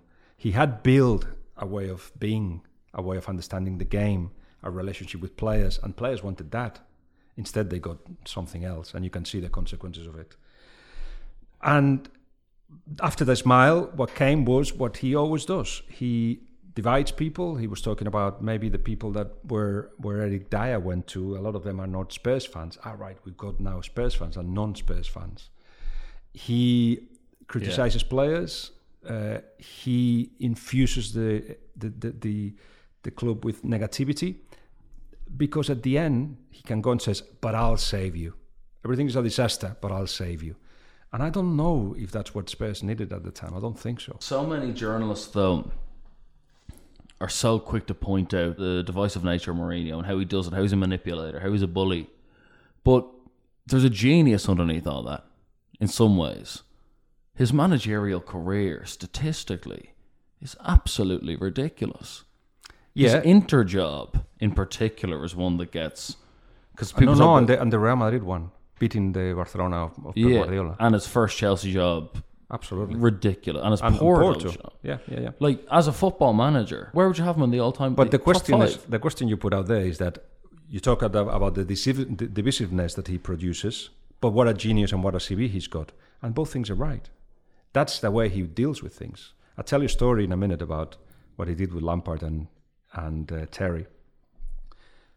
But the success came a long time ago, and there's been a time where he was the leader of what was happening, uh, with his Porto time, the Chelsea time, where we thought football, the midfield has to be tall, tall guys, physical guys. Football has to be what we see now, really, uh, pace, physicality, tempo. And then Barcelona came and said, no, there's another way. Oh, all right, interesting. Uh, and that was a, a really good fight, a fight in which, especially after his Real Madrid times, he felt he felt uh, undermined and hurt, and uh, and not a lot has happened since. Went to uh, went to um, when he went to Chelsea again, when he went to Manchester United, it hasn't been the same. So that was a long time ago. His second Chelsea stint's underrated, though. He did he did win a league there. Yes, strong team, still the, uh, a team that he had created, and that's his genius to be able to create a group of people that just give everything for him, and you know, as as as as mm, you know, many have said, it made them believe that they could do it. So, they, but that's that that was the end of his. It's the modern the top. footballer, though, isn't it? It's the fact that not only do they have salaries now that are so high, which they've had for years, but they have the element of social media and a second stream and Instagram and Twitter and a completely different career, not just on the pitch. They have the marketability, and they're not willing to accept Mourinho telling them what to do. The- if the- Mourinho yeah. managed Pogba as he managed him in 04, he would have got the best out of him. It it the power shift has changed, and yes, the power is now in the players' minds and uh, hands. That's what I'm talking about when I'm Yeah. saying they don't care as much. Was there not a beauty of the Johan Cruyff or the Vicente Del Bosque or the Brian Clough or the Shankly on the sideline conducting an orchestra and have these uneducated, fit, technical geniuses doing what they were told for our entertainment? Like the Roman Colosseums. That's what enticed us. That's what it was. There is beauty in that, no doubt about it. But please try to find beauty in the football of today, because you do sound like an old man for a 27 year old. Talking about Johan Cruyff, you didn't even see Johan Cruyff playing. But we know, we, we've read the books. We know what Cruyff was. We know what he represented. Yeah, and I, and I agree there was a beauty to that There's a beauty to what Pep Guardiola done with Manchester City. There's a beauty of what uh, Maradona did at Napoli. There's a beauty of Paul Pogba getting dropped against Sevilla and getting a bit between his teeth and proving his gaffer wrong, as opposed to ringing his agent and going, "He's after dropping me. Get him sacked. Release some stories to the media, or I'm not playing again." Hanging up the phone. you think that didn't happen game. and the Cruyff? Not to the same extent. They didn't Not have to the the same extent, but of course it happened. It happened. In fact, Johan Cruyff was the first one to use the media, more like a manager, really, but also as a player. But uh, but yeah, let, me- let me tell you because I said it, and uh, uh, and it, you know to to describe uh, the way that uh, Mourinho works. So he was he organized these parties with his with his hardcore players, the most the, the, the ones that would give everything for him. Always Terry and Lampard were present in those parties, and he invited the wives, and everybody relaxed with a beer or two. And uh, in one particular party, um, he went to John Terry and said, "Do you know what Lampard thinks of you? This is in his last first season, sorry, first season at Chelsea." And he's like, "What? What did he say? You don't play the ball so well from the back, and really, perhaps we should be looking for another centre back." Fuck. Anyway, the party continues, and he goes to uh, uh, Lampard and says, "Do you know what Terry just said about you? What's that?" Says, the man thinks that you're a liability defensively. You know what? So a couple of beers more, and then there is a couple of exchange of words between Lampard and Terry. They start shouting at each other. Everything comes out. Everybody tells them everything, what they think of it, you know, um, without going to the to the punches. And uh, at some point, Mourinho starts laughing in a corner, and they all know that they've been played at. Uh, he encourages conflict, and and because those players were perhaps the last generation of players that will accept anything that came their way, Yeah. It worked. It really worked at uh, at Chelsea. It didn't work at Madrid because when when he started doing that at Madrid, Cristiano, but especially the Spanish players, Xabi Alonso, etc., Sergio Ramos, Casillas were like, "What? What have you won? We are World, World Cup champions. What did you win?" I was double European I know, champion I know. with, with two teams that were over ten to one to win it that season. but what they were trying to say is that treat us like adults. Doesn't it just kind of also show that if you look at Mourinho's two most successful jobs, it was with nobody teams. So that actual tactic works when people don't have the feeling that they are superior or they are the best. His two poor- dream jobs were Real Madrid and Manchester United. And yes, at Real Madrid it worked, uh, especially uh, 11 12. But he, he, he had to leave. He had to leave when he actually was demanding um, that Casillas was disappeared from the scene, which he managed eventually to do, and that Cristiano perhaps had to go, especially Sergio Ramos had to go. By the way, those are uh, problems identified by Florentino Perez that hasn't been able to manage in the following years.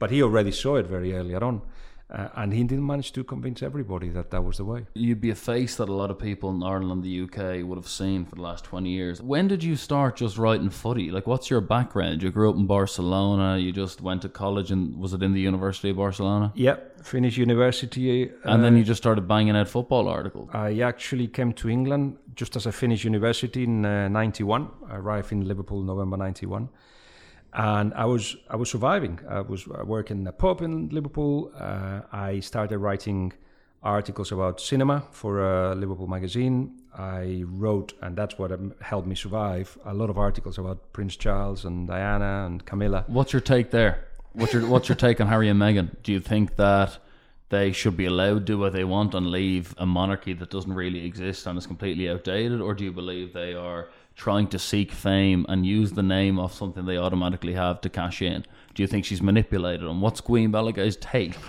on the royal family right now? not an expert of it, but I, I have seen the effects of media on people, and and I un, I understand and fully comprehend why they run away from it. It's it's a necessary. But if they start a reality show on E called At Home with the Sussexes, are you going to go, no, fuck that? they have to be consequent to their decision, and yes, sometimes you have to, and it, ta- it may take them a while because. You know, in the case of Harry, is all he knows, but they have to disappear from there, and it won't be easy. And yes, of course, they'll they'll as we all do, we use every asset that we've got without abusing it. Don't abuse it, but you know you can use it. You are, after all, the uh, the, the son of a of a of a prince and Yeah. a, a princess. Do you believe in monarchy? Or do you think it's outdated? Do you think it's just a ridiculous, Yeah, ridiculous thing? We're all humans. What are you talking about a monarchy? I understand that people need references. I'm a Republican myself, but I understand that that reference has to be something that has to be looked by the state, uh, and I understand that the paraphernalia and the and the and the look of it is important. So if you take the crown out of the queen, what have you got? You've got a, a, a respectable old woman, no? So you have to make it look like a queen. But yeah, I, I think we will be better served if we chose who leads us, and uh, and in a republic that could happen. The US runs the world, really, doesn't it? The What's- what's the your take on the Trump? corporations rule the world. What's your take on Trump? we deserve what we get. We deserve what we get, and there's a pendulum uh, which goes Trump way or Obama way. Uh, in different times, we just enjoy the Obama way, but wasn't perfect. By Trump is so much easier to criticize. He's walking around with a bullseye The on villain, his head. Yeah, yeah. it's some of the stories written about him. They don't hold any weight. They wouldn't write them if it was a Democratic president. But some of the things he says are It's fascinating. absolutely ridiculous. yes, ridiculous, well. the lies, all that. But the fascinating thing for me is that they don't matter. So that's the the life that we're living at the moment, where lies don't matter anymore. Yeah. I, I've come from a different. I'm a bit older than you. I come from a different era where Yeah. where truth and dignity and respect was the most important thing. Clickbait media has completely changed football news as well, though, hasn't it? I, I do think that there is role for everybody, and uh, and I do think that you know the kind of brand of journalism or, or storytelling that I do has got a place, but it's bad. It's a bad time for for oh yeah, it's a bad time for the readers. They are confused because they they don't know if they've been clickbaited or not, if that's a word. But I do believe that the, that we have going through, or we're going through the prehistory of all that, and people have become much wiser. And the new generation, they'll just identify like that. Oh no, you're not getting me. Oh, you're saying that? Let me check somewhere else. I think that's what we get into because there is so many lies out there, and I appreciate and and I, and I love the fact that there are. There are there will be victims, but on the back of that, we're gonna come out with a better truth. I think. I'm a very optimistic. racism in football and the UEFA president yesterday made a point that I completely agree with. We're so quick to criticize the figureheads of things like FIFA and UEFA because football is an anti-authority game. It's built off the working classes. We like to complain about those in power. He said that to bar fans from stadiums or to cancel games makes no difference. These guys want the attention. These guys want to be on your TV screens. In a way, he's kind of hinting that the reporting is making people pretend to be racist, even though it's not actually coming from a place of ethnic discrimination, but actually from a place of just wanting to cause trouble as a bored football fan who's going there to express his anger. I agree with that, man. I think if we report it less and stop making celebrities out of guys who are doing monkey noises on the news and give them no audience, it stops. I think that simplifying it a little bit. There is the racists that want to be racist and want to be seen as such and want to enjoy the exposure and the glory, the two minute glory that they will get through that. There is, in my eyes, the majority that they don't know they're making a racist remark.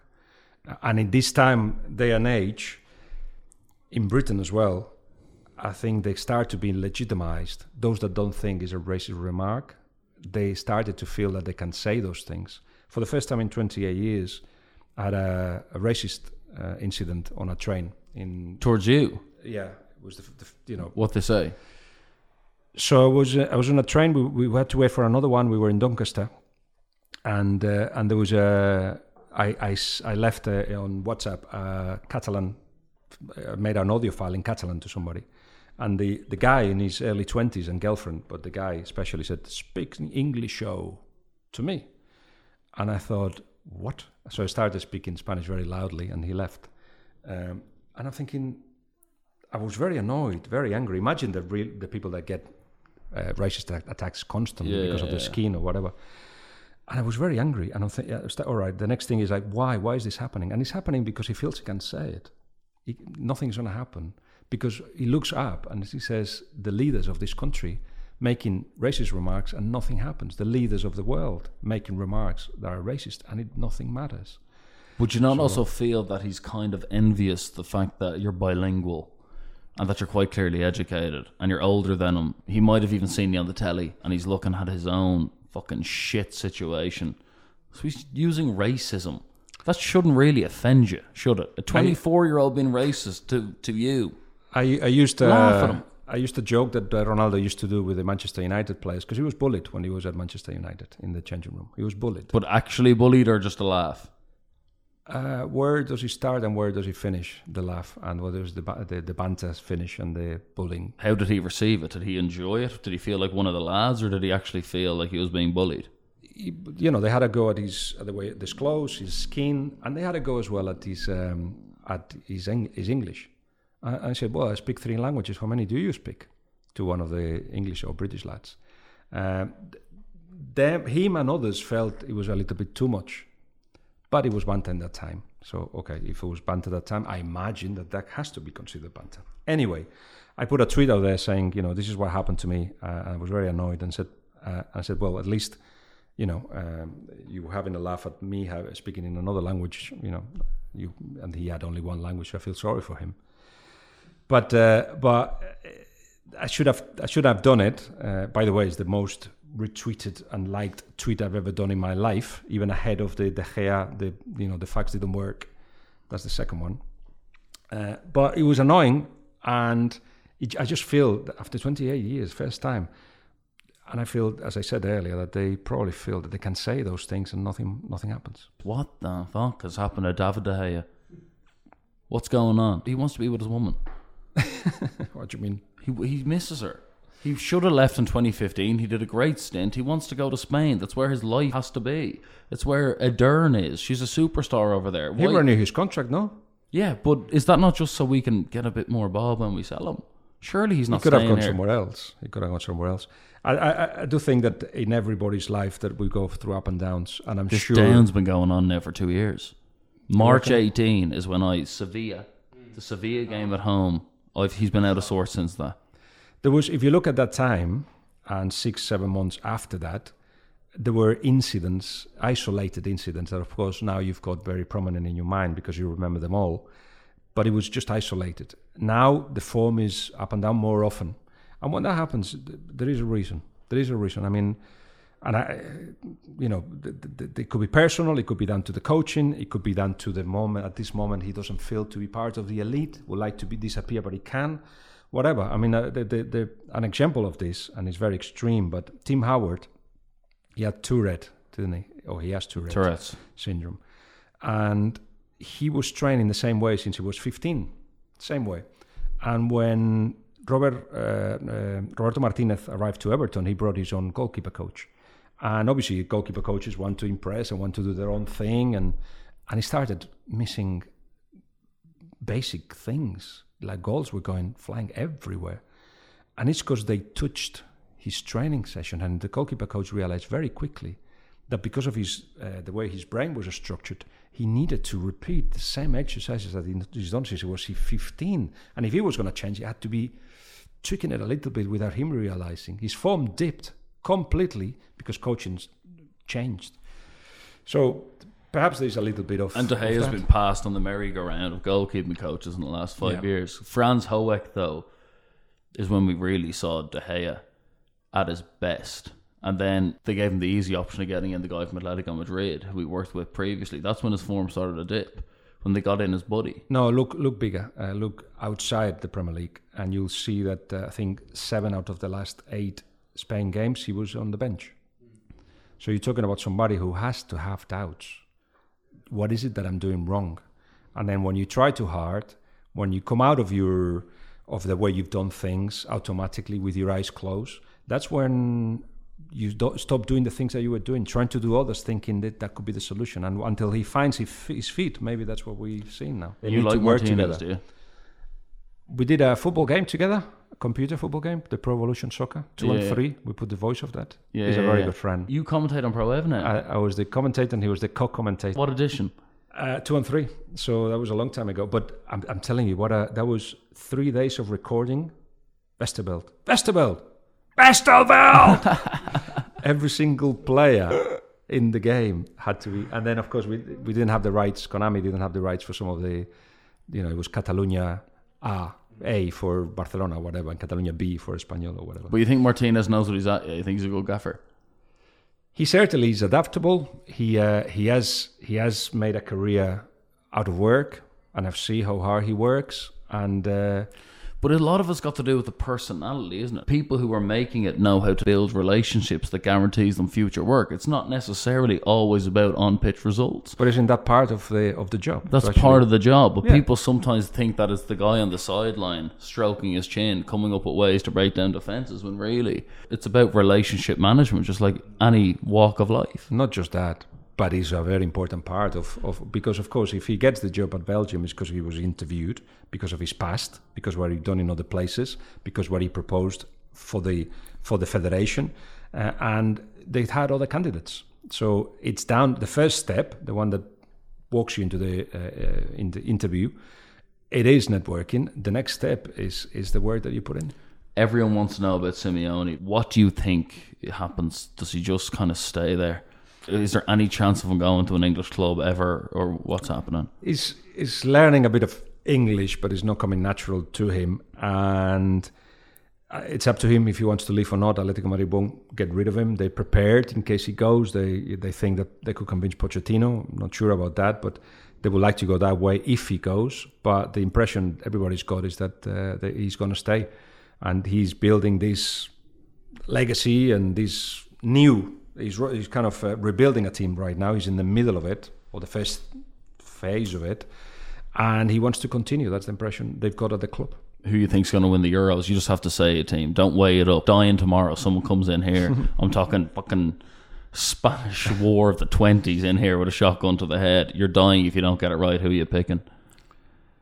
If I didn't start with this well, but if England have got a, a fit No. Sterling, fit Kane, You're playing up to the crowd. Jadon Sancho. You don't think that? You definitely wouldn't say that if you'd have gone to. I would head. say France, obviously, with a gun in my head. But uh, as I don't have a gun in my head, uh, I would like to see England winning it. Mr. Balague, it's been fascinating talking to you. I appreciate you coming onto the show, and uh, you never know, we might see each other down the line again. Not Top if I man. see you first. Nice talking to you. Really man. enjoyed it. It's been how many years, my Oh, boy? Audiobooks, they're a bit shorter than You audiobooks. still don't know my tears of joy.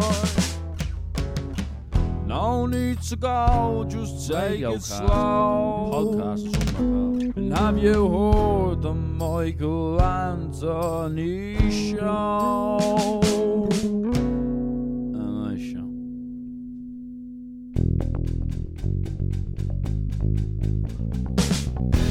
makes me feel just fine. What's it help see? Makes me see the light. What about those cheers? Cheers, believe my eyes. How's it make you feel? Makes me feel alright. Oh.